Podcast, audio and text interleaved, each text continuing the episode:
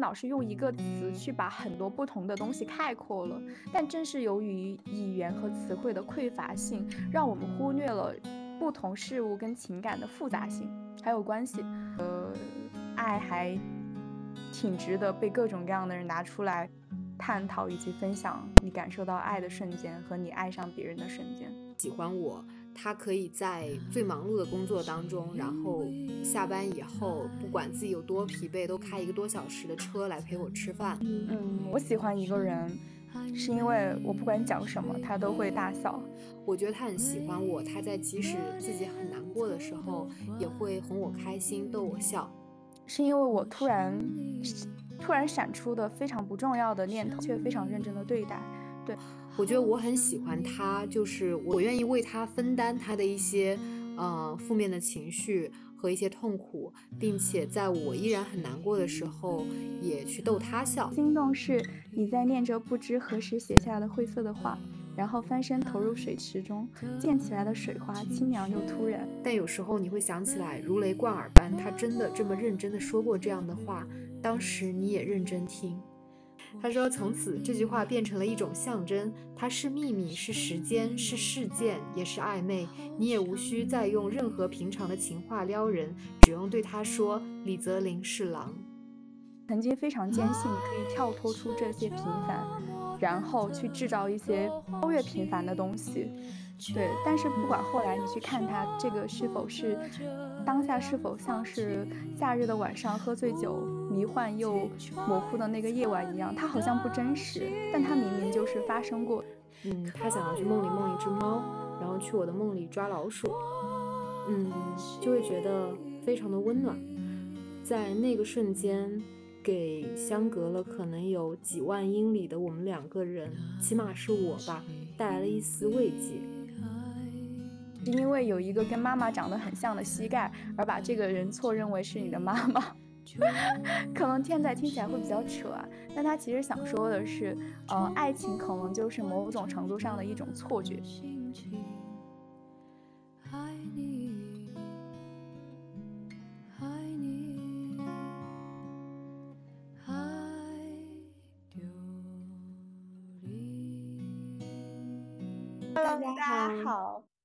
欢迎来到匿名者播客，嗯，我是仙入，我是真鱼，啊，我们好久没有两个人一起录了，对不对？这种感觉还挺久违的，哎，真的好久了，可能，哎，我都已经不记得上一次是什么了，但是我真的是，哦，但是那一期我真的是听了好多好多遍，虽然那一次总总体的那个流试听量不是听收听量，可能只有二十多次，里面可能有十几次都是我贡献的。另外十几次是我贡献的，就是我们俩彼此都还挺喜欢那一期的氛围和我们当下的一些很自然流露的一些表达吧。嗯，刚刚过情人节嘛，所以其实大家可能对于爱这个事情会有非常多的感悟，我也不知道，反正我挺有的。所以我们今天可以是不是聊一聊，嗯，关于爱的那些事情？因为其实虽然在之前的播客当中，我们隐隐约约也有聊一些。但可能那些都是一些琐碎的想法和一些只言片语。但今天我们可以更多的去讲故事，可以说自己的故事，可以说自己当时的感悟。嗯，我可以刚说一下为什么我最近会想要说，呃，感受到爱或者喜欢的瞬间。嗯，是因为我听到一个播客，就是里面女生讲到一句话，我非常的有感触。就是他说自己会为什么会有一种当下觉得喜欢上一个人的感受，就他日常觉得自己是一个电量只有百分之五的这个手机，就比较丧丧，没有什么力气，或者没有什么能量。但好像突然跟一个人在一起的一段时间里，他好像就有一种被充电的感觉。然后在这个当下，他有一种喜欢上一个人的感觉。嗯，对。所以我会觉得说，原来每个人感受到喜欢一个人，或者是感受到被爱的这个感觉，都是千奇百怪的。所以想知道一下别人是怎么样的。那你是怎么样的呢？嗯，就是感受到，想说一下感受到被爱这个事情吧。因为我是一个不会觉得说，我不太喜欢锦上添花的事情。就我觉得，在我正常或者是很兴奋、很很顺利的大多数时候，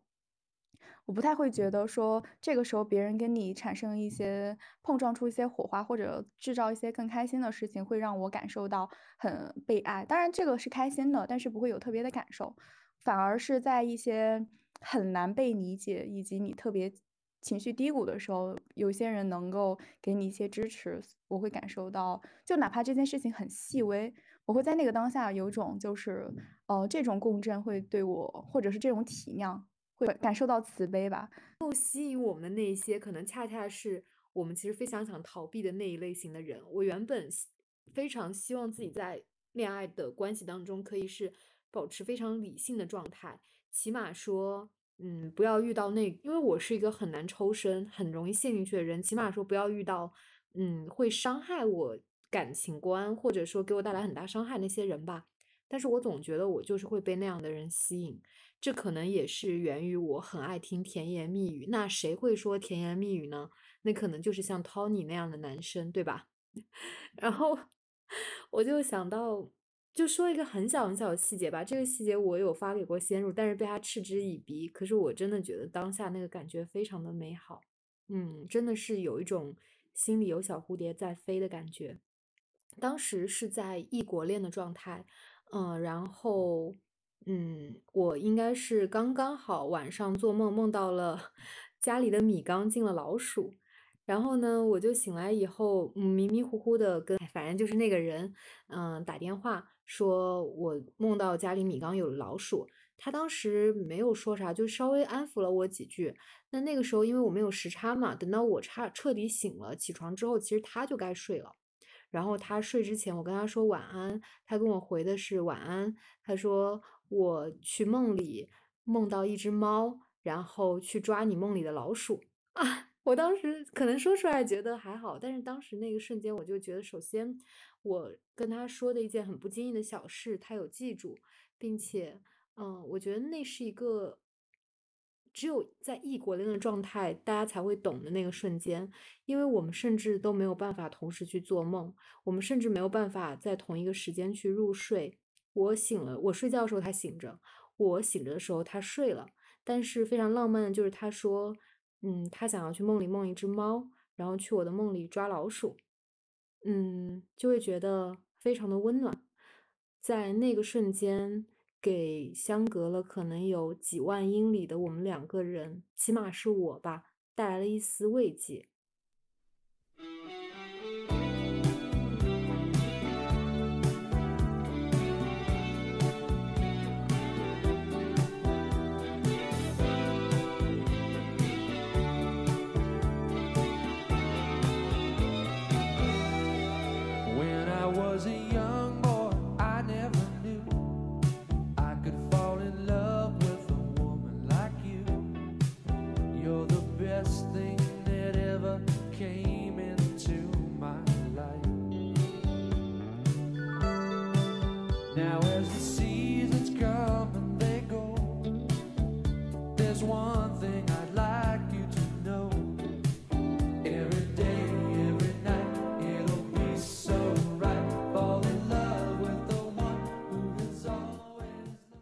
其实我觉得这个跟个人性格非常有关系。像你是需要你另一个人去细致入微的体，就是体察到你那些很细节的一些感受，并且说出一些很俏皮的 话，可能我听起来会有点酸，对，但是这个不影响你觉得非常的甜蜜。呃，像我的话，我可能是还算是比较别扭的人吧，所以我觉得会包容我别扭的人，我会觉得，嗯，会让我感受到。被爱吧，让我觉得被就是，嗯，就还挺温暖的一个瞬间是，嗯，我记得当时有一次白天好像挺累的，然后晚上就睡睡得比较早，然后八九点好像就睡着了，嗯，就十二点的时候醒了吧，就是这种时候还挺糟心的，就是，就中间有段时间挺空白的，就像像你下午睡了一晚上的时候，黄昏的时候醒来，你会觉得被抛弃了，是因为你空白了一段本应该做一些很多事情的一个时间嘛。第二个是你担心你之后睡不着，这漫漫长夜你该如何度过？然后我就跟那个人说，我说就说了一下，就刚睡着了，后来醒了。我说你还在加班吗？然后他就给我，他就突然一个电话打过来，嗯，确实就在加班，但是嗯，就讲了一下他今天发生的一些事情，就某种程度上填补了一下我那段时间的空缺。然后我就会觉得说，好，原来我在睡觉的这个时间段，嗯，这个世界有一个人是在想着我的时候，对，然后做着一些事情，并且就在这个当下可以给我一些及时的反馈，嗯，然后我就很迅速的，就当时我我心里非常温暖，但是我有一点羞愧，因为我为自己感受到这份温暖 而感到一些羞耻，因为我就是一个很。别扭的人嘛，对，然后我就就是觉得心里偷偷非常开心，然后我就马上挂了电话，然后自己在暗爽，结果他就给我发了信息过来说，哼，挂的真快，就是说说，但是但是还是很喜欢你，我就觉得爽乘以了就是十倍，是因为我觉得他知道我是害羞了，但是后面又。而且又别扭，对，但他包容了这一份别扭，所以我觉得这个人在那一刻就还挺懂我的，对。虽然我们俩不一样，但是正因为不一样的前提之下，就这一这一个小细节吧，就支撑了我，还蛮久以来就是还挺喜欢这个人的。嗯，我不得不说，这个男生也是蛮会的，就是这种。嗯，我觉得可能是一个情场高手，但是其实怎么说呢？可能他也是很多个细节堆砌起来，首先奠定了他是一个憨厚的人设吧。就当然，如果他是很突然的给你营造这样，你会觉得嗯有点轻飘飘。但是如果在这样的一个人设前面，他又做出了这样一件事情，就会比较加分吧。我觉得还是一个累积的一个过程，至少这个人是的。嗯，哎，那我觉得。确实，就是有的时候我感受到有被爱和被喜欢的瞬间，也是，嗯，我自己一些可能在别人看来非常难以理解的那种、那种感、那种东西。然后可以，他不一定会理解你，他不一定会懂你，但是他尊重你的这样一种感觉，并且他也接受了，我觉得还挺温暖的。嗯。就我俩其实有个共性，就在于我们俩的故事，任谁听起来都会觉得酸溜溜跟莫名其妙，但自己在那个当下却成为一个还挺，嗯，挺重要的一个瞬间的吧，对吧？真的吗？变成猫去抓你梦里的老鼠，真的很奇怪吗？我觉得超，我觉得超级甜美。然后 注意一下，就是那我那个也不是情场高手，好吗？好好好，那你那个是真的，你们在那一刻产生了共振，就他理解，他懂你的那种奇奇怪怪的东西。对，管他懂不懂，反正我就是觉得就是人间值得。我就哎，那我想说一个最近刚刚发生的，我觉得还蛮奇妙的小事情，就是因为情人节的时候，其实那一位啊，我们在异国的时候分手了嘛。然后其实也不知道以后会怎么样啊，但是反正他就是有情人节回来找我一下吧。然后我们其实已经有四个多月几乎是没有联系了，嗯，因为我在跟他在一起的时候，我有一件他自己本人非常不能理解的事情，我相信其实大部分男生都无法理解，就是我非常在意他的前任，嗯，到后面其实我已经在意到我不是很在意他这个人本身，我是对于 他前任的好奇心，甚至超出了他。对他的好奇心，嗯，他几个前任我真的是如数家珍，然后包括我也会去看他们的微博，搜他们相关的一些资料，他们现在在哪个公司之类，可能是有一点点 creepy 的，我自己也知道，但是我没有办法控制我自己，嗯，这个我也跟很多人都聊过，其实有的女生确实会比较在意，然后当时我其实有的时候搜到一些他前任的东西，还会跟他分享，他其实也很无奈，但是他都接受了，然后我们见面之后。他我我跟他我问他说我说你有什么话要跟我说吗？他说我可以跟你讲几个大八卦，因为我跟他在一起的时候，我每天都问他有没有什么八卦，有没有什么八卦，我就是一个很爱听八卦的人。然后他就是跟我说他的某一个前任应该是他的初恋，说他其实在一八年的时候已经结婚了。那我既然已经是我们处于分手的状态，我本身也是波澜不惊，我就说那跟我有什么关系？你为什么要跟我说？他说我。我不知道为什么，我觉得这个八卦你可能是会感兴趣，因为是当时的你一直在想要去就是了解的这样一个八卦。他说：“我不知道为什么，我觉得应该是你会比我对这个八卦更感兴趣，所以我就跟你说了。”当时我就觉得，天呐，这个宇宙无敌大直男，他还蛮懂我的，因为我听到当下确实觉得还蛮开心的。嗯嗯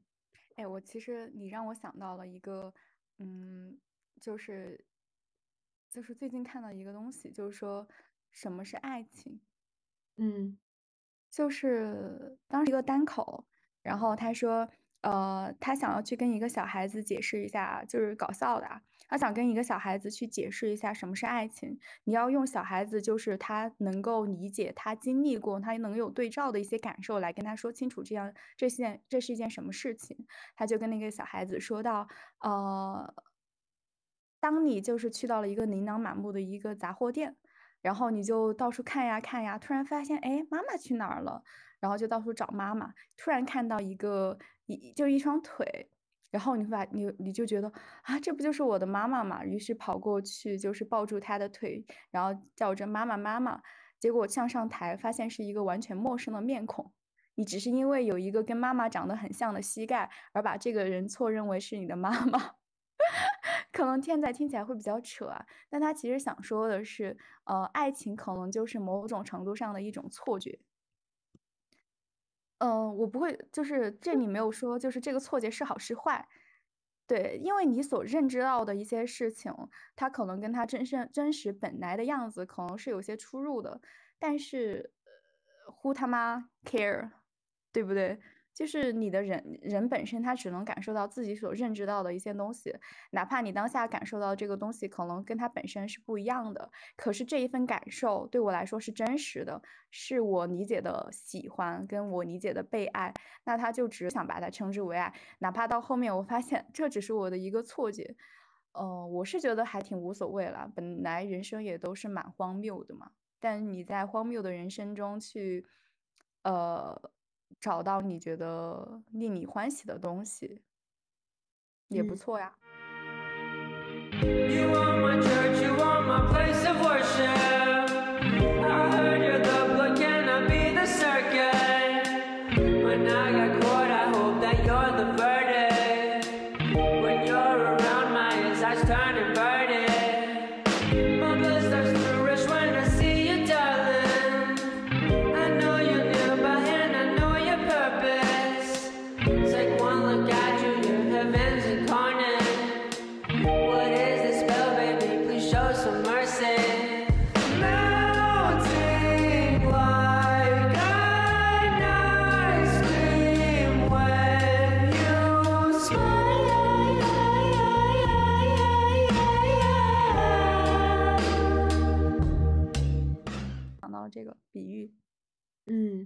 我是觉得，对于我来说，尤其是在啊现在的这个状态，爱情对我来说，就是吴青峰上的那首歌，是你浪费在我的我身上的时间，让我觉得自己无比珍贵。就是其实大家都挺忙的，但是如果有一个人愿意为了我去浪费一些时间，因为其实两个人在一起，我觉得也没有办法去聊什么有营养的事情，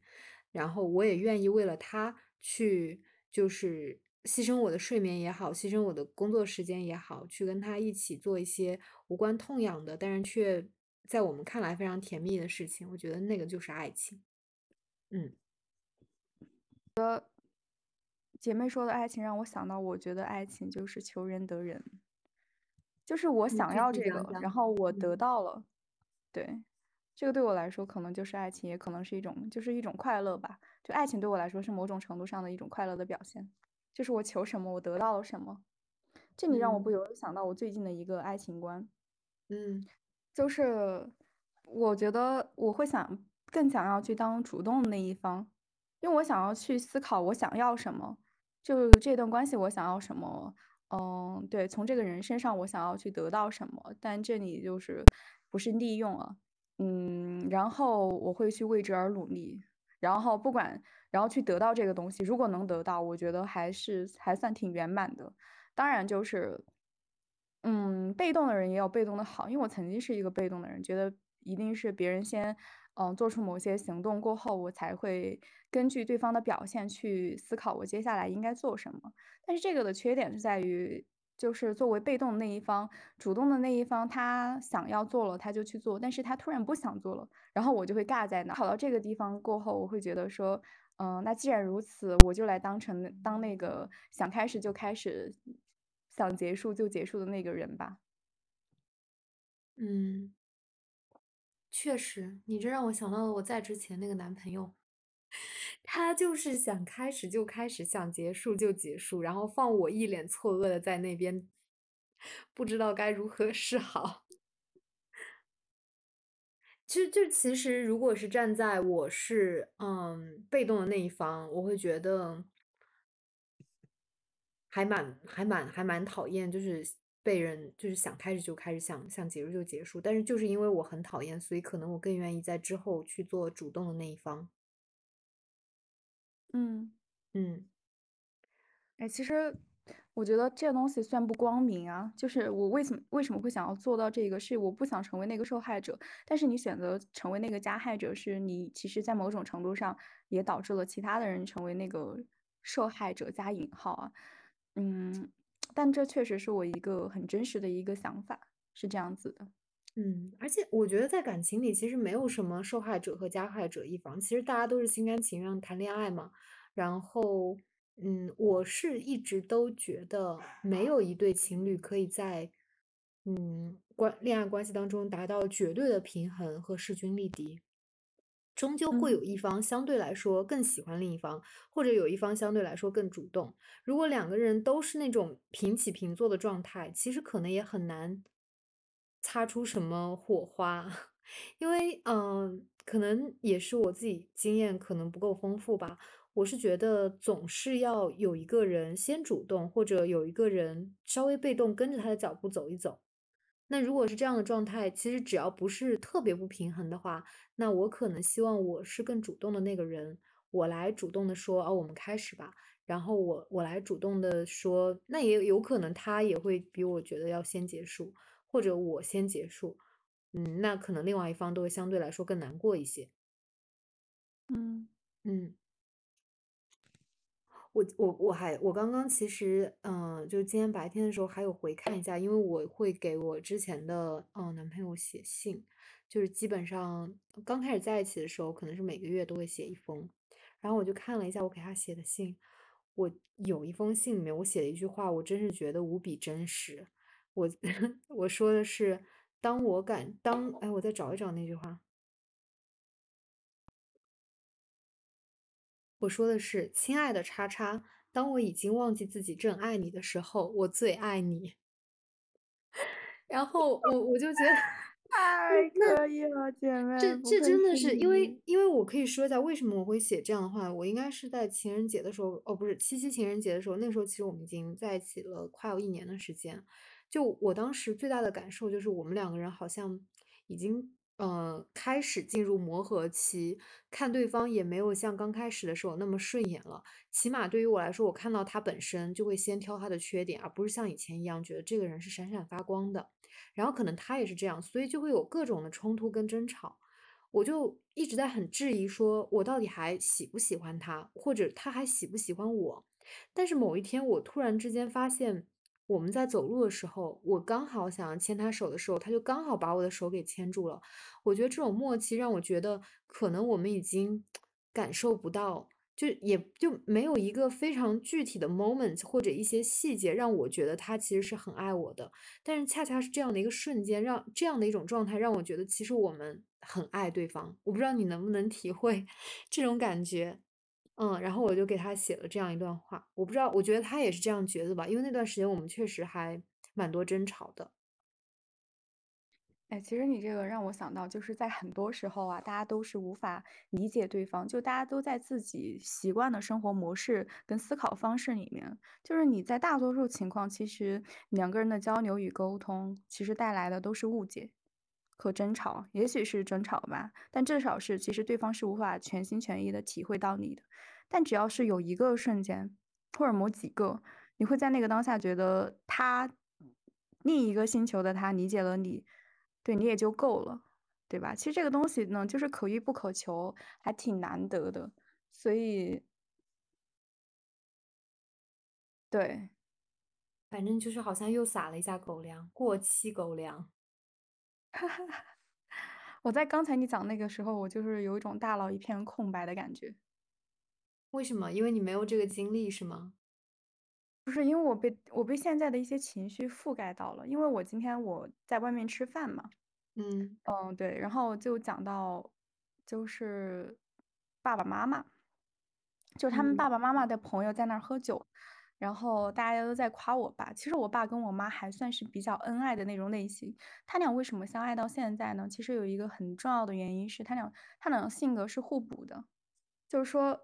就是我爸爸能在我妈妈非常不 OK 的状态下，能够去帮助他，就是能够去，倒不是倒不是说他能够去帮助我妈妈进行一些自洽，或者是去呃帮她得到一定的缓解，而是他在那个当下，他会一直去陪着她。就是说我哪怕不理解你，对我也会一直陪着你，就是我就是我，他一直会在那儿。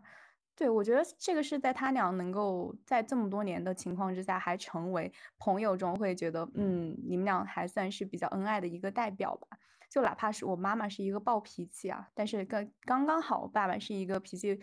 非常慢吞吞的人。然后大家都在夸他的时候，呃，我妈妈 因为最近跟他有一些小争吵嘛，这个就已经是很自然的一个情况。就是你知道，婚姻可能大多数情况之下。呃，哪怕之前有很多很精彩、互相很爱彼此的一些时段，但大多数情况其实都是有一些磨合和争吵的。呃，我妈妈就 非常取笑的跟我爸爸说：“大家都说你很有责任感，也很就是，嗯，就也很好，就没有你这么优秀的老公的时候，你不要玷污了这些词。”然后大家就起哄，就大笑。然后我爸爸突然可能不知道是因为喝了一点酒还是怎么样，突然对他真情告白，就说也不是真情告白吧。其实这是我从小到大我都感受到一个非常，我都有很深的这这个这这件事情的认知，就是我爸爸说，嗯，其实大家不知道，其实在我心中的排名一直是这样子的，就是我排名第一的是我妈，就我爸这样说，然后第二才是我，然后第三是他的爸爸妈妈，对。然后我当下就觉得，嗯，这是我能看到还挺美好的关系吧，两个人的关系。我倒不，我不用，我不想说他们是夫妻，因为我觉得，嗯，就像我最近看到一个词，就最近看到一段话是这样，就是可能你也看了，就说我们老师很喜欢说我喜欢，就是我们老师用一个词去把很多不同的东西概括了，但正是由于语言和词汇的匮乏性，让我们忽略了。不同事物跟情感的复杂性还有关系，我觉得我爸爸妈妈他们不只是夫妻，也可能夫妻这个词不太是我们想象中那么简单。他俩是朋友，然后他俩是恋人，然后他俩可能有的时候互相是对方的爸妈，对，嗯，就关系非常多元。如果能够让他们经久不息的这样。这样相处着，而且还挺好的。他俩的关系一定是非常复杂的，嗯，而且他俩最重要是彼此最最最珍贵的人，对。所以当我爸爸说那个言论的时候，我很惊讶。首先是惊讶的不是这件事情本身，就他最爱的竟然不是我，而是，嗯，他会把这件事情说出来。当然可能是因为他喝酒了，也可能是最近他情绪可能就是经历经历经历了一些突变，整个人可能会比较。就更想要表达了吧？但这件事情，我明明是一直知道的那一个人。对他一直以来，他最爱的就是他的伴侣。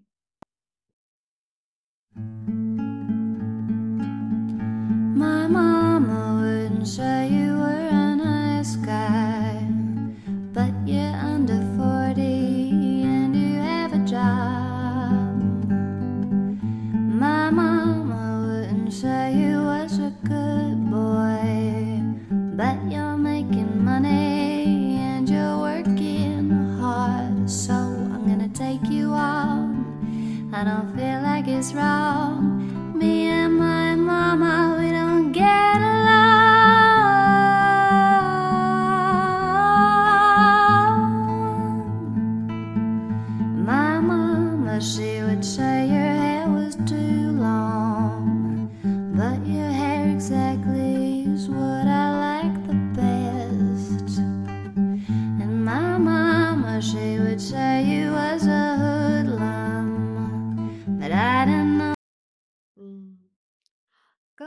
说，就是其实两个人在一起，他可能既是恋人又是朋友，有的时候是父女关系。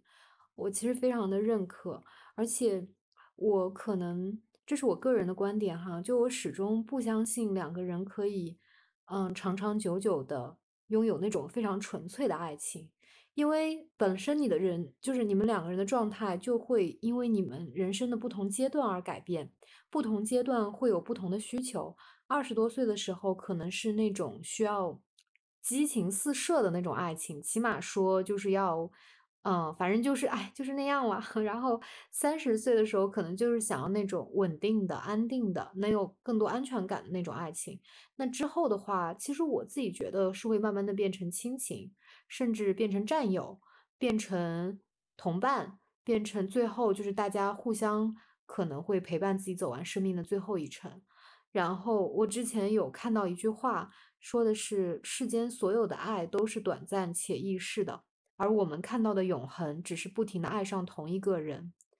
我就觉得，嗯，其实，尤其是对于呃我们父母那种，其实已经两个人在一起几十年的状态来说，我觉得可能哈，我斗胆发言，因为可能喝了一点点酒，你要再爱上同一个人，其实是一件有一点困难的事情。但是，嗯。更多的支撑大家走到后面的是那种默契和战友情和亲情，就是嗯，我我不知道我说的对不对，反正就是那样。嗯嗯，哎，我就是想到说，嗯，之前没有讲讲到的那个东西，就是说词汇的匮乏性，就可能是为偷懒跟。偷懒跟简洁吧，就像那里面举到的那个例子一样，就是我说我喜欢 A，跟我说我喜欢 B，就是这个完全投射的是不同的东西，呃，它无法进行比较，它也不是一个词，就是这个喜欢是不同的喜欢，可能我说，哎，但你有没有发现，先如我们常常会用一些行为或者付出，就是去量化，就是去或者说去代表这个喜欢本身。比如说，嗯，我觉得他很喜欢我，他可以在最忙碌的工作当中，然后下班以后，不管自己有多疲惫，都开一个多小时的车来陪我吃饭。我觉得他很喜欢我，他在即使自己很难过的时候，也会哄我开心，逗我笑。我觉得我很喜欢他，就是我愿意，嗯，把一切的，就是我愿意为他分担他的一些，呃，负面的情绪。和一些痛苦，并且在我依然很难过的时候，也去逗他笑。就你觉得会不会有这样的感觉？就其实喜欢这件事情本身，它是非常抽象的，它是匮乏的，我们很难去形容的。但是当嗯给它附加一些我们在这个喜欢本身的基础上做出的一些付出的时候，就会觉得它很具体。对，就是对，刚才其实你就讲到了，就是你把这些喜欢化成一些具体的场景，跟可以说有些东西可以量化吧，有些不可以量化，你就用具体的场景跟你能做的东西去想要去更加丰富一下这个词汇。对，就是我想要表达的，就是你喜欢 A 是这种程度的喜欢，也不是这种程度，就是这种类型的喜欢，你可以为他做什么，他为你做什么，让你感受到了什么。B 是这另外的。情况对他俩是不一样的，也不可以对比，对吧？就像我说，嗯，我喜欢一个人，是因为我不管讲什么，他都会大笑，是因为我突然突然闪出的非常不重要的念头，被很多人忽视的念头，但是他却当他却非常认真的对待，对。但是我喜欢另一个人的原因，是因为他会在我最沮丧或者是呃最找不到自己的时候，去努力跟我阐释你是一个什么样的人，以及陪伴着我。对，然后喜欢另外的人又是不同的原因，或者是不同的表现。可能我喜欢另一个人，是因为我们一起在某一天晚上一起去散步，然后黄昏黄昏非常美好，然后大家有说有笑。对，就是它对应的其实是一些很具体的不同的东西。对你甚至没有办法去，所以这个没有这个喜欢没有办法去跟别人的喜欢画上同义词。A 的喜欢跟 B 的喜欢画不了。呃，但正因为大家很喜欢用某一个词去形容嘛，所以忽略了这个背后很复杂的一些含义。我突然想到，可能嗯跟你这个完不是非常相关啊，但是以前在人人网上会有那种三行情诗大赛嘛，然后嗯我记得有一年他的那个投票率第一名，就是说的是，好像我我大概记得啊，是说螃蟹在剥你的壳，我要找一下那一句，它大概的意思就是，嗯，所有的东西都是照着它违背它应有的规律去发生的，所以我喜欢你这件事情也是违背了应该有的规律去发生的。我抵抗了自然的规律去喜欢上你，这本身就是一件非常难得的事情。也太浪漫了吧！嗯，我找到这句话了，他说的是：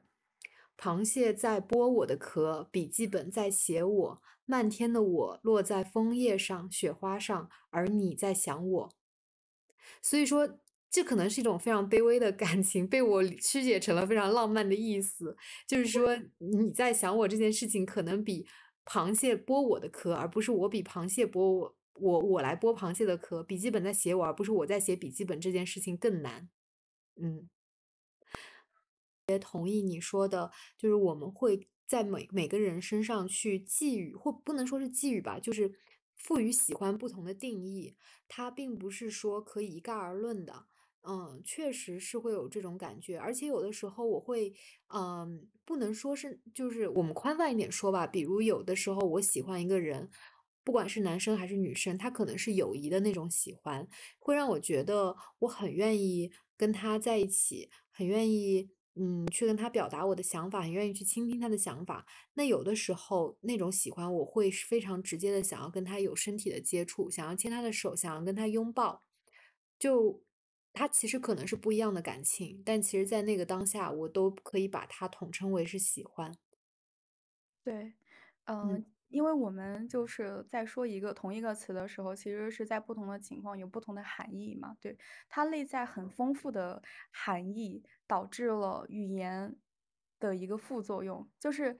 语言会传递我们的感受，但是它一定会附加非常多的信息，让其他人产生一些误会。所以你说出同一句话的时候，不同人去听可能会听出不同的意思。但是我不觉得这个是缺点，哎，就是嗯就是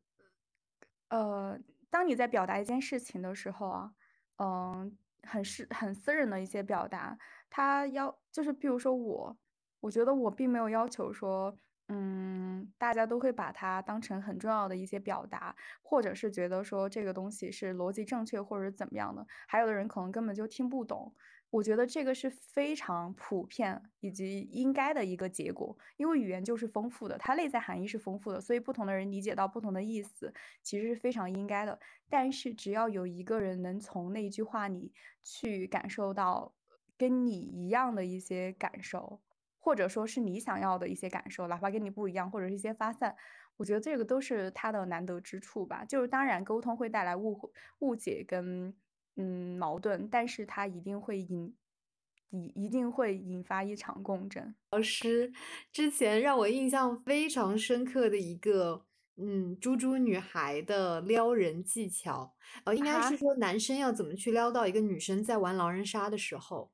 我可以嗯跟大家分享的这分享他的这个小技巧，我觉得还蛮浪漫的。他说，一群人在一起玩狼人杀，你喜欢的女孩不会玩，也不怎么感兴趣，只是心不在焉的在玩手机。你立刻站起身说：“我来当法官。”玩到僵持不下，谁也猜不出谁的时候，你发微信告诉他李泽林是狼。这里的李泽林他只是一个代称，可能是一起玩狼人杀的叉叉叉。这时候他一定会看向你笑，因为这是只属于你们的不能说的秘密。等到游戏结束，你们的专属话题就可以开始了。你知道为什么我会告诉你李泽林是狼吗？哈哈，是不是看不下去，觉得我们都太蠢了？不是的，我就想看你抬头对我笑一下。他说：“从此，这句话变成了一种象征，它是秘密，是时间，是事件，也是暧昧。你也无需再用任何平常的情话撩人，只用对他说：‘李泽林是狼。’季老师还是太会了。真的很会，我就觉得可能，嗯，有的时候非常浪漫，也是两个人在一起久了哈，就真的是会有一些心照不宣的时候，就看到一些。话，嗯，可能别人觉得没有什么，但是在你们心里就会有，哦，对，我觉得这件事情特别体现在听到一首歌的时候，就是我觉得任何情侣可能都会有一些，嗯，你知道，只属于你们两个人的一些歌曲，然后在听到的时候都嗯。会想到他。就像嗯，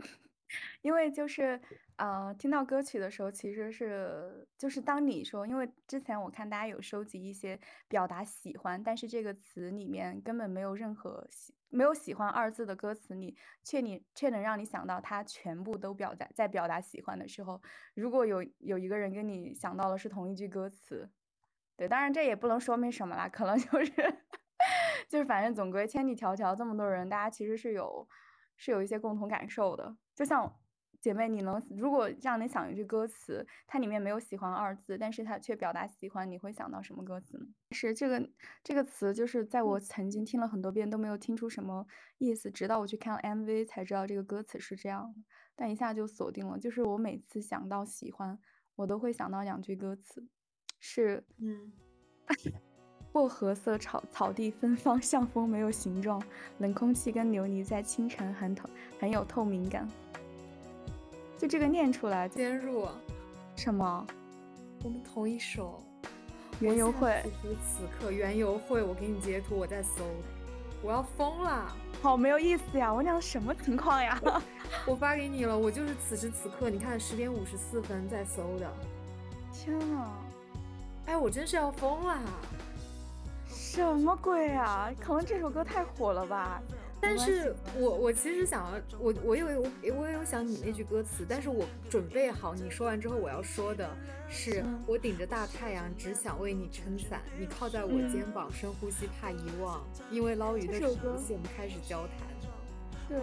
其实我本来想说的是。呃，鸡蛋糕跟你嘴角果酱我都想要尝，但我觉得这句太直白了。对，所以我其实是隔着念的。这句话本身是薄荷色草地芬芳像风没有形状，我却能够牢记你的气质跟脸庞，跟流泥在清晨很有透明感，像我的喜欢被你看穿。就是他的下一句都是他真正想说的，但是仿佛就是没有下一句。我说到上一句，就已经那个意思就出来了。突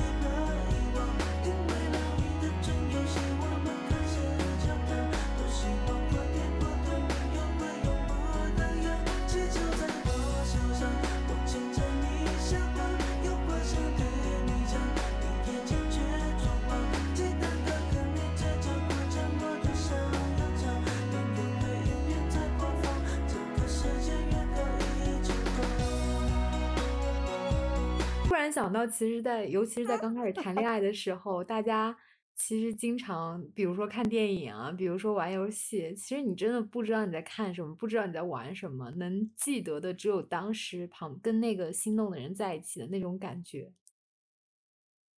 你你让我想到，我昨天晚上为了今天跟你讨论恋爱嘛，就是因为我实在太久没有就是类似于恋爱的感受，就想要去复习一下，想要偷偷做一下。呃，速成笔记，我就看了一个很老的电影，叫《恋爱念念笔记本》，是这样念吗？嗯，然后它里面就是他们俩刚开始认识的时候，然后那个男生约她出去，然后我们去看了一场电影。结果电影出来的时候，然后其中一个人问这个电影讲了什么，然后没有一个人能回答，就是大家都不知道这场电影讲了什么。因为我全身心可能只在身边这个人，所以你完全没有办法去关注周围的东西。其实这个大概就是很青涩的恋爱的的感受吧。嗯，但是其实我有跟呃某一位前任一起看过这部电影吗。当时看的时候，哎，我真的是在最后哭的要死，但是他完全无法理解我。我觉得这可能真的是他一个宇宙大直男永永远无法理解，就是我觉得。嗯，到最后，因为其实那个女主人公她是得了，呃，阿兹海默症嘛，就老年痴呆。她慢慢的忘记的时候，这个男男主就每一天都会给她去讲这个笔记本里，也就是他们两个人的故事。女主想到他之后，可能睡一觉就忘了，最后两个人就神奇般的一起去世了。我就特别嗯，对，我就无法想象以后，就其实经常大家都会讨论嘛，两个爱的人说你先走还是我先走啊？虽然说这件事情可能离我们还比较遥远，但是我想到那一天都会很难受，因为我我可以想象，就是因为我们比如说不合适，或者因为一些嗯我们主观的因素让我们两个分开，但是我无法想象两个人仍然很相爱，但是却因为一些外在的因素必须要分开那个瞬间。金如，你有看过那个《La La Land》吗？《爱乐之城》。没有，我其实一直想看，但我一直没有机会看。嗯，那部电影我我其实在我是自己一个人，当时还是单身，然后自己一个人去电影院看的。看的时候并没有太大的感觉，但是我边上有一个女生一直在哭，我觉得她可能是刚分手。然后它其实并不是一个很美好的爱情故事，它其实讲的是，嗯，两个人陪彼此走过了最辛苦的奋斗的路，但是最后两个人其实都有所成就，但是都不再是对方的身边人了嘛。反正就还蛮唏嘘的，嗯，我前段时间看到了一条微博，我其实也有分享给你，我看了之后真的 啊，哭得很惨。他就，嗯，其实他微博很长，然后它里面有一段话说的就是，我是很慢的才体会到爱乐之城的后劲的。就是那种我想站上舞台，你也很想，我们一起朝一个金光闪闪的舞台奔去。这段感情于是浸泡在我们对未来的无限憧憬里。我们自信的觉得有种生活是我们要一起过上的。但米娅隐隐跃跃跃进名利场的时候，身边是没有 Sebastian 的。他是不是念 Sebastian？我不知道啊。Sebastian 的爵士乐酒吧，米尔也不是什么见证他诞生的第一个客人。放弃一个喜欢但是不合适的人的时刻，是在感情里瞬时成熟的时刻。你终于体会到长大的含义，原来是踩着一地的心碎往前跑。而且他最后也有说，你现在能接受生活的庸常了，但曾经有一个人试着和你一起跳出生活的庸常。他说：“我跟你和别人不一样。”我们会得到这个世界上最好、最真实的东西。你现在想想，多么飘忽的话啊！这几年里，你已经习惯于别人把最实际的东西给你，听烦了情话，也应付了种种疲惫。想起从前，你会想笑，当时怎么这么 怎么这么傻，怎么就听进去这种话？但有时候你会想起来，如雷贯耳般，他真的这么认真的说过这样的话，当时你也认真听。真的，你刚刚在最开始说到遗憾的时候，我其实想说的就是这个，就是两个明明非常相爱的人，但是却不合适，至少在那个时刻是不合适的。然后，嗯，直到两个人可能导致他们不合适的这个因素在后来已经解决了，但是再回看的时候，其实两个人已经离得很远了。嗯嗯，其实你让我想到就是爱情的整个过程。因为我这里突然记到的就是夏日的时候心动嘛，因为有一段时间我不是热爱看一些关于爱情的电影嘛，因为我其实已经挺久不看这种纯粹的爱情的东西了，但是想要丰富一下就是各个方面的一些感官，然后我就写下了这样一段话：心动是你在念着不知何时写下的晦涩的话。然后翻身投入水池中，溅起溅起来的水花，清凉又突然。就这是我当下看到那个，觉得心动是这样，就是它很突然，但是它当下的那个感官就是比较冲突跟刺激的。就是你在酷暑中，但是扑面而来的水花，呃，给你带来了清凉。然后一个人在讲讲一些莫名其妙晦涩的话的时候，你还在反应这个在说什么，但他突然就投入了水中，就是矛盾跟。突然吧，是我想到就是关于心动，就是我在那个当下的一些感受，然后因为这一份心动，然后让你想要就开始去关注这个人，开始去爱上这个人，然后嗯，产生了爱的感觉。我我不知道你还记得吗？我们之前有讨论过，就是我觉得爱是一份很神秘的力量，就他会，你为什么会觉得他难得呢？是因为在你那个当下，两个人都非常认真的坚信，你们俩之间能产生一种不同于平凡的这样一个这一段关系，就它会产生明明就是明明你们俩是庸俗日常的一员，但是你们却能产生一段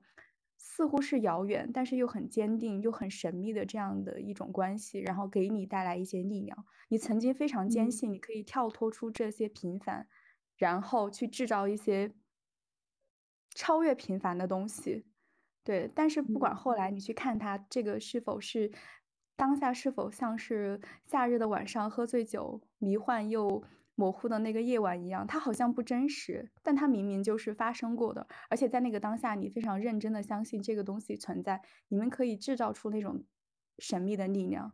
对，然嗯后这个是我想到的是爱，然后后面可能像恍然像一场梦一样，有的人不愿意去，不愿意醒来，然后去苦苦挣扎，觉得自己能去复制，但是这个东西确实可遇不可求。嗯，我觉得这是我想想想到的关于爱的，就是一些过程吧。对，它嗯。大概是这样子的。你刚刚说的话让我想到了两件事情，嗯，第一件事情是，嗯，我觉得我们经常说“我最爱你，我永远爱你”，其实大家说的可能真的不是一个承诺。我以前年轻的时候会觉得它是一个承诺，导致于后来，嗯，没有在感受到爱的时候，就会歇斯底里的说：“你不是当年承诺过你会最爱我，你会永远爱我吗？但是你没有兑现你的承诺。”可是其实当时他的感情是真的，他说我最爱你，我会永远爱你，是在那个瞬间，他爱我的程度让他足够的有这个底气去说我最爱你，我永远爱你。所以其实没有必要去纠结他后面把这个承诺兑现了多少，因为那些都是虚无缥缈的，你只需要记得当下的那个感受，就是他愿意。跳脱出，其实大家可能就人类进化论上都不可能有这种从一而终的感情。他愿意跳出那样的悖论去说“我爱你，我最爱你，我永远爱你”，那就够了。然后另外一个感受就是你刚刚说的，在产生了这样一种非常特殊的感情之后，其实那是一个瞬间，但是扑面而来的是这个瞬间过去之后，你的失望和你的一些回味，在回味的过程中，你也会有遗憾。那我自己现在觉得，如果我真的有勇气去爱一个人，那我就是考虑到，我愿意为了他去承担，在这一这一些瞬间结束之后，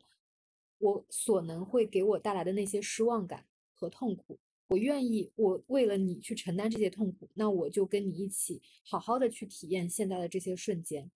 嗯，我觉得这是我想到的两件事情，还挺贴切的哈。嗯，这个就是我还挺喜欢讲的一句话，就是我想要的不过是一个奇迹罢了。对啊，嗯很多东西它都是奇迹，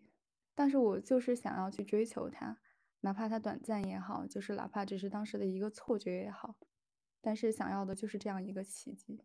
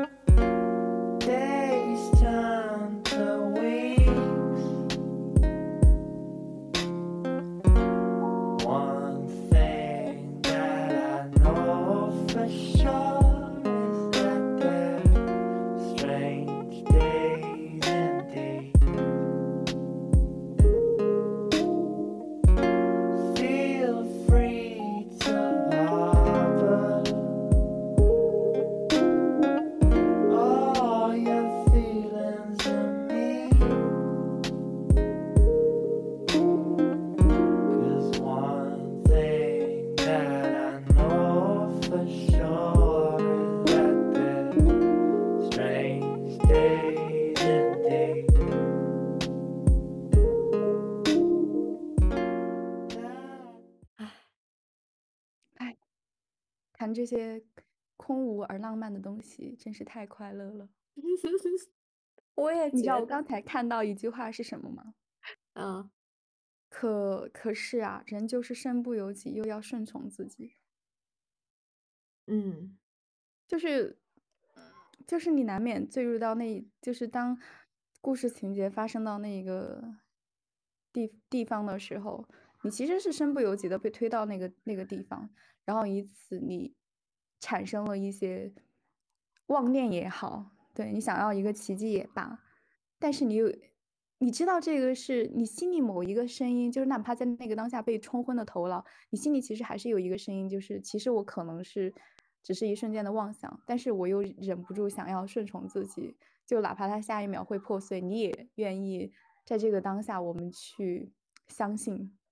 这个永恒吧。真就是不存在的，但是，嗯，确实可能存在的就是你不停的，呃，用很多个瞬间，是片刻组成永恒啊。嗯，就是那首歌唱的。哎，我我想要念一个，就是一一句诗，哎，嗯，其实是嗯那个余秀华写的。嗯这个女生，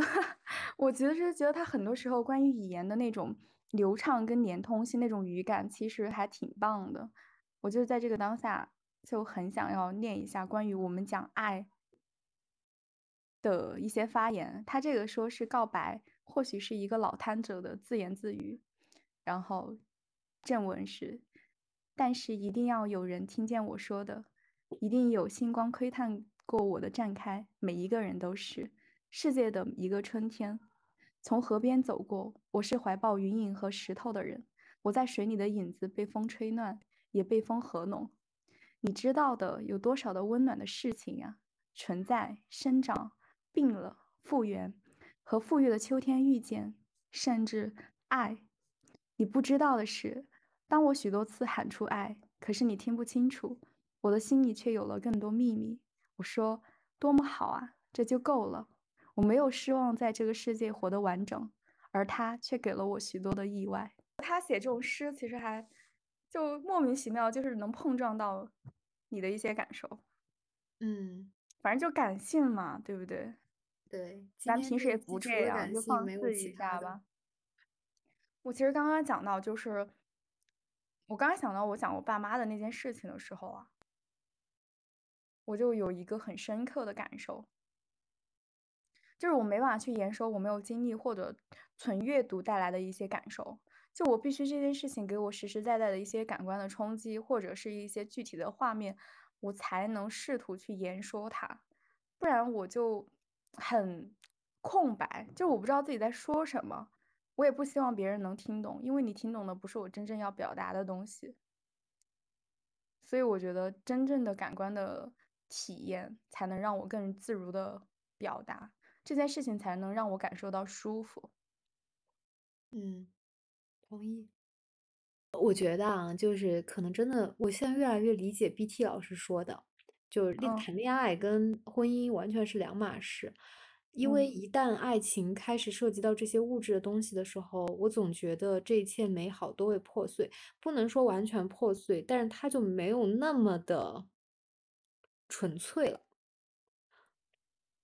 但是我今天其实看到微博上有人说，其实从我们学生时代开始谈恋爱就不是纯粹的，比如你就会有一些所谓恋爱的 peer pressure，你发现你身边的人都谈恋爱了，然后你就会觉得你也该去谈恋爱，或者你就是要追校花，要追你们班长最好看的女孩子。其实从那个时候开始谈恋爱就是带有目的的，没有办法说真的纯粹的去爱上一个人。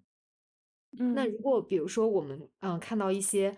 完全不合适的两个人，比如说老少恋这种情况存在，我们又会觉得他们不是带有任何，就是他一定是物质的，他一定就是他们违违背了该有的那种客观的物质条件，他们去在一起，我们反而会觉得这不是不是爱，那到底什么才是爱呢？就很奇怪。但这个东西就很主观嘛，就像我们今天试图去讲喜欢，我们并没有讲喜欢本身，我们在讲爱，可是我们没有讲爱本身，我们在用一些我们很私人的一些体验和一些试试图去量化或者是一些奇奇怪怪的场景去替代这个词。其实这是似乎是也说明了，嗯，当我们想要去定义某件事情的时候，你就只能预设它只服从于你。就像老少恋，他就是他也是爱呀、就对他们当下嗯那两个人本身来说，他是爱就够了。你的爱也不是别人的爱，对吧？所以我觉得这个就是很当然当下很个人的一些体验。他说是，那他就是了。嗯，哎，真的很难为爱情下一个定义，但是起码我来讲，我会有一个很明确的感受，就是我还我是爱我爱不爱这个人，就这一点我还是挺明确。虽然我说不出爱是什么，但如果我爱他，我会感受到；我不爱他，我也会感受到。而嗯且现在大家越来越觉得，其实爱是一个很沉重的字眼，所以大家会取而代之说喜欢，或者说嗯暧昧。但其实我觉得爱一点都不沉重，我可以爱很多个人，我也可以非常轻易的爱上一个人，我也可以非常嗯浓烈的去爱一个人。但是爱本身并不沉重，因为它就是你当下的一种感觉，对吧？嗯，我其实一直不太喜欢，也不是不太喜欢吧，就是别人当然可以说什么，喜欢是放肆，爱是是克制对，这个是韩寒说的。然后我记得最近不久，他有说一条微博说，其实大家过度解决解读了这句话，就是这个其实就是由心而发啦。你是什么样的个体经验，你看到这句话的时候，你会去主观的去把这句话加上融合你的体验，去对它进行一些阐述。但也许是过分阅读理解了。然后韩寒好像出来说，这个只是当下自己抖机灵也好，就反正是很意外写下的一句话，他可能并没有注入非常多的思考。所以其实，嗯，我个人来说，我不太觉得爱是一件多沉重的事情啊。就像你说的，你可以在很多时候，你都觉得自己爱上了某个人，我觉得有何不可呢？因为就像我们俩在之前的有一次的时候，我好像念到了爱，其实它就是非常纯粹的，它跟很多东西都无关。我如果说要有一个事情跟什么有关，我觉得是跟主体有关，所以这个事情就非常开放。我主体感受到了爱，那它就是爱。你的爱是你的事情，但我就是有这个权利去说我爱上了谁，我爱上了谁。我的爱就是非常纯粹的，它不包含任何承诺，也不包含任何克制，它没有任何具体的标准。对，所以在这种考量下，我觉得爱还挺值得被各种各样的人拿出来探讨以及分享你感受到爱的瞬间和你爱上别人的瞬间。It's so hard for me to tell you that I love you. It's so hard for me to tell you that I love you. It's so hard for me to tell you that I love you. I love you. It's so hard for me to tell you that I love you. It's so hard for me to tell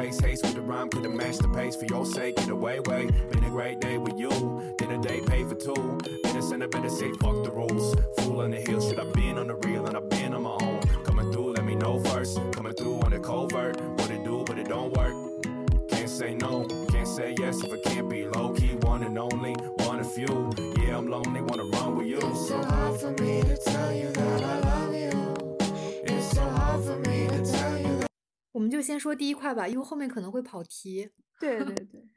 嗯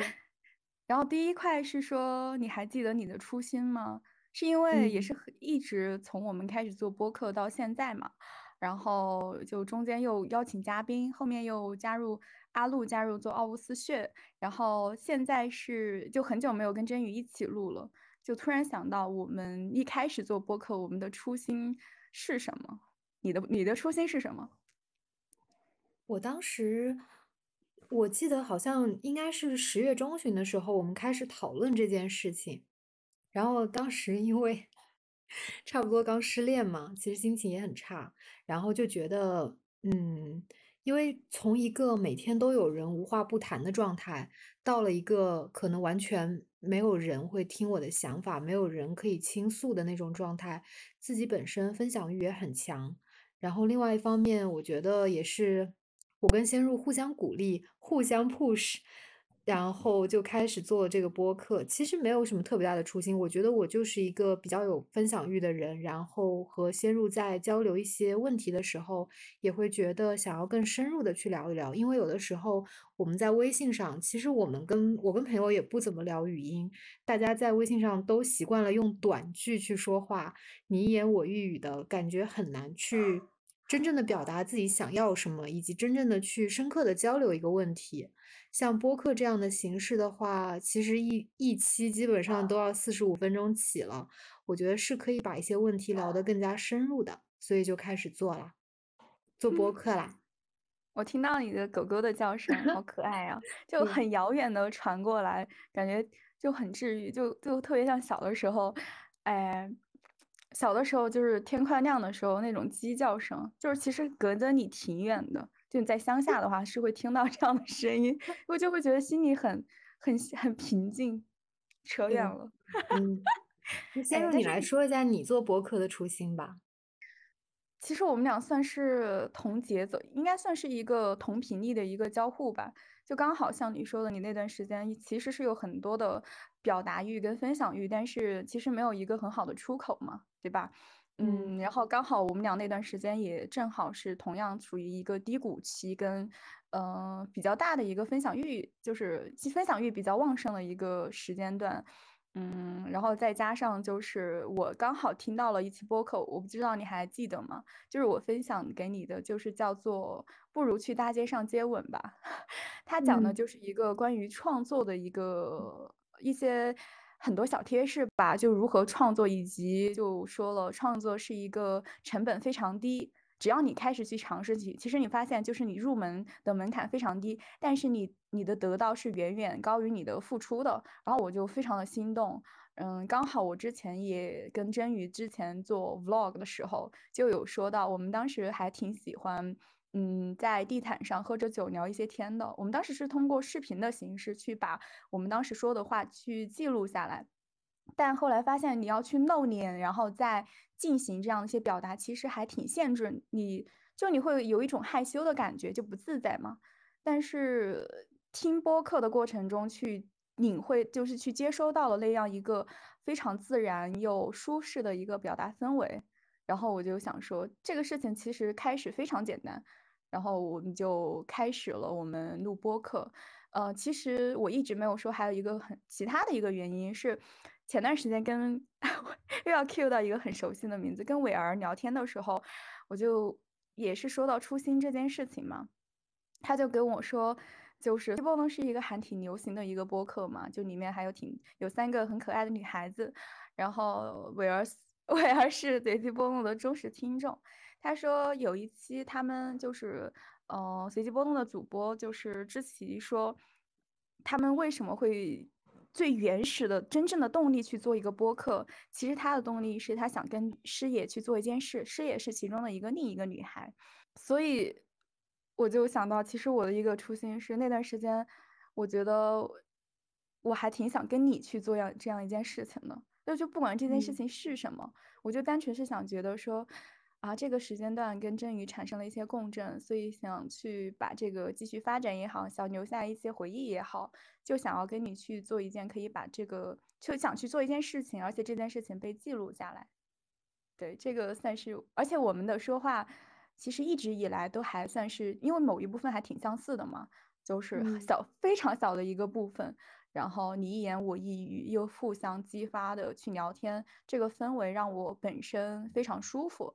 嗯其实刚刚仙入也说到了，我记得就那个晚上我，因为其实我跟仙入虽然是室友，但是我们是住两个不同的房间。然后那一次仙入就邀请我去他房间一起喝酒聊天，当时的那个氛围，其实我们两个人也没有露脸。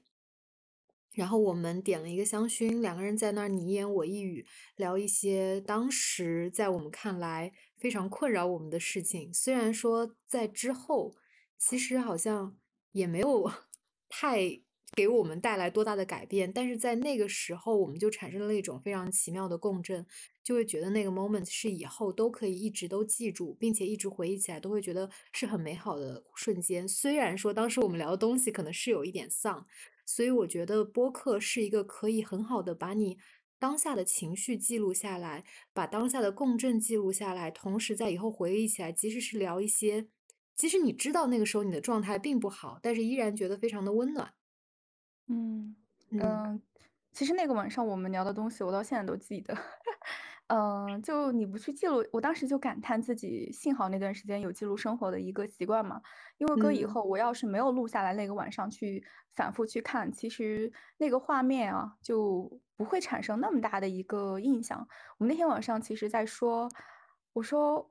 我说我选择读博，然后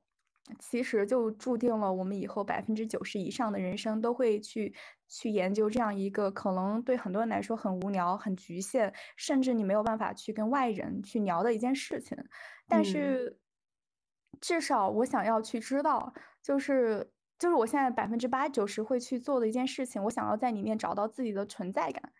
然后我很欣喜的嗯是，这件事情啊，它可能在我心中，嗯，这个念头一直在我心中，但是我从来没有想过去把它表述出来。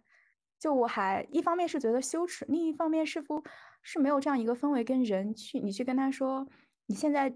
花百分之九十以上在做的这样一件事情，他无法让你在其中找到自己，他没有给你一个满足感，就是你会在这样一个很好的氛围之下去说出一些从来未曾想要去跟别人说出的一些念头。嗯，这个对我来说是很重要的。你我以前就是因为不说出来，我可能会去忽视这些想法和念头，因为我会觉得说这个东西也许是暂时的。第二是它有可能是错的，因为我时刻在变嘛，所以我觉得这种时刻在变、短暂的东西，我觉得它不应该就是去在这样一个形式里去表达出来。但我后面是觉得自己错了，嗯，我觉得不管是怎么样的吧，这个当下就就我们其实我们拥有的也只是这个当下表达出来，而且你要去关注到这个当下，你真的是这样想的。对，这个东西其实我不知道怎么去说啊，但我觉得挺重要的。其实我还真的蛮感动的，因为我本来都已经忘记了我们当时聊的具体的内容，但是你一提醒我，我就觉得生活可能真的是一个圆圈。因为那个时候是在一八年的时候，我记得也是我们两个人都非常非常的消沉的时候，然后我们产生了那一段对话，包括说觉得读博这件事情没有办法让我们得到非常及时的反馈，会让我们只是专注在一件事情上。我们没有其他表达和发泄的出口，但是没有想到，在两年之后，我们就找到了这一个出口，哎，也是同样在我们两个都很消沉的时候。嗯，对的，就是那时候算是种下种下了一颗种子吧。就是嗯。我那个当下的感受，就是还挺强烈的，就是我会有一种小小的羞耻感，就是在当我很多时候我没有想，就是没有没有想过我会把这些东西说出来的时候，然后我突然有一天我找到了一个人，或者是某种氛围之下，我把它悄悄变成了语言，我心里会有一种嗯梦暗爽，但又会有一种羞耻感。但你其实知道它整体就是很很舒适的。我不知道这样的感受你有没有？就是你又觉得很羞耻，但是你又 觉得很爽。我是不是走偏了？我觉得我在录的时候不会有羞耻感，但是我第一次在听到我们的声音的时候还挺有羞耻感的。包括，嗯、我到现在觉得还没有办法跨越的障碍，就是让我的朋友们听我的播客。嗯，尤其是把它分享给一些朋友的时候，会觉得还蛮羞耻的。对，到现在我们俩周围都是非常有限的一些